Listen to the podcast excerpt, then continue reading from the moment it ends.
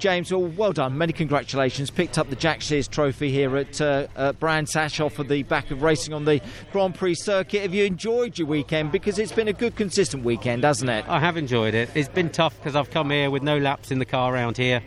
I'm learning all the time. So FP1 is not so good. FP2 is really good, but qualifying, just learning to get the last little bit out of it is something I need to do. But we have good race pace. I was pleased with the races. We got stuck in. I enjoyed that. Uh, it's tough, but you know we've got to keep pushing forwards. I think it's a tough season for everybody, isn't it? We're all having to learn so quickly. You more so, none so than, than in your car, as you're saying. But you've got to go, get out there, get stuck in, and you're doing exactly that, aren't you, James? Yeah, that's right. I need to keep picking up these Jack Sears trophies and keep sticking it in the top ten, and it will just pick up the points from there. So crack on. How are you gelling with the car? Very well. I think uh, myself and Bobby are quite consistently the same, actually. So I think we're getting the most out of what we've got set up. Uh, I think we need to work a little bit on that to do better in qualifying. But in the race, I'm happy.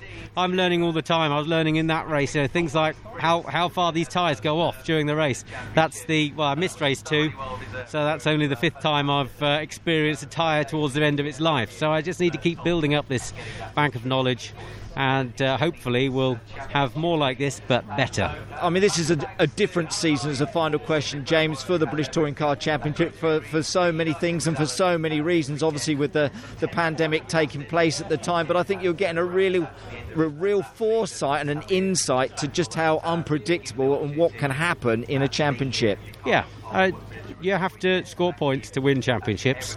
And whilst we don't expect to be winning overall championships uh, this year, we know if we just keep picking up these points, we'll do well. And this championship, more than any, I think, rewards consistency.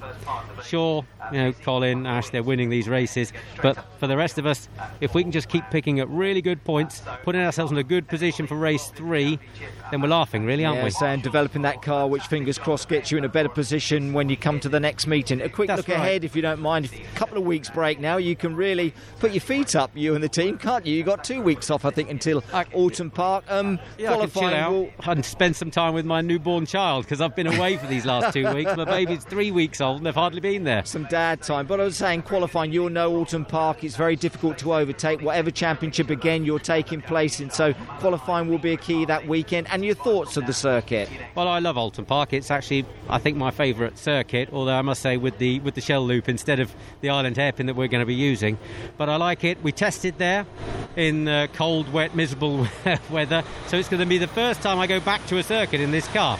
So that's that's going to help me, I hope. But as you say, qualifying is important. But frankly, if it's a corner, it's an overtaking opportunity. So we'll see where we get to. Okay, well, you've got a couple of weeks back home with the baby and everything. Well done this weekend and well done with that Jack Sears trophy. James, thank you so much indeed. Thank you. you.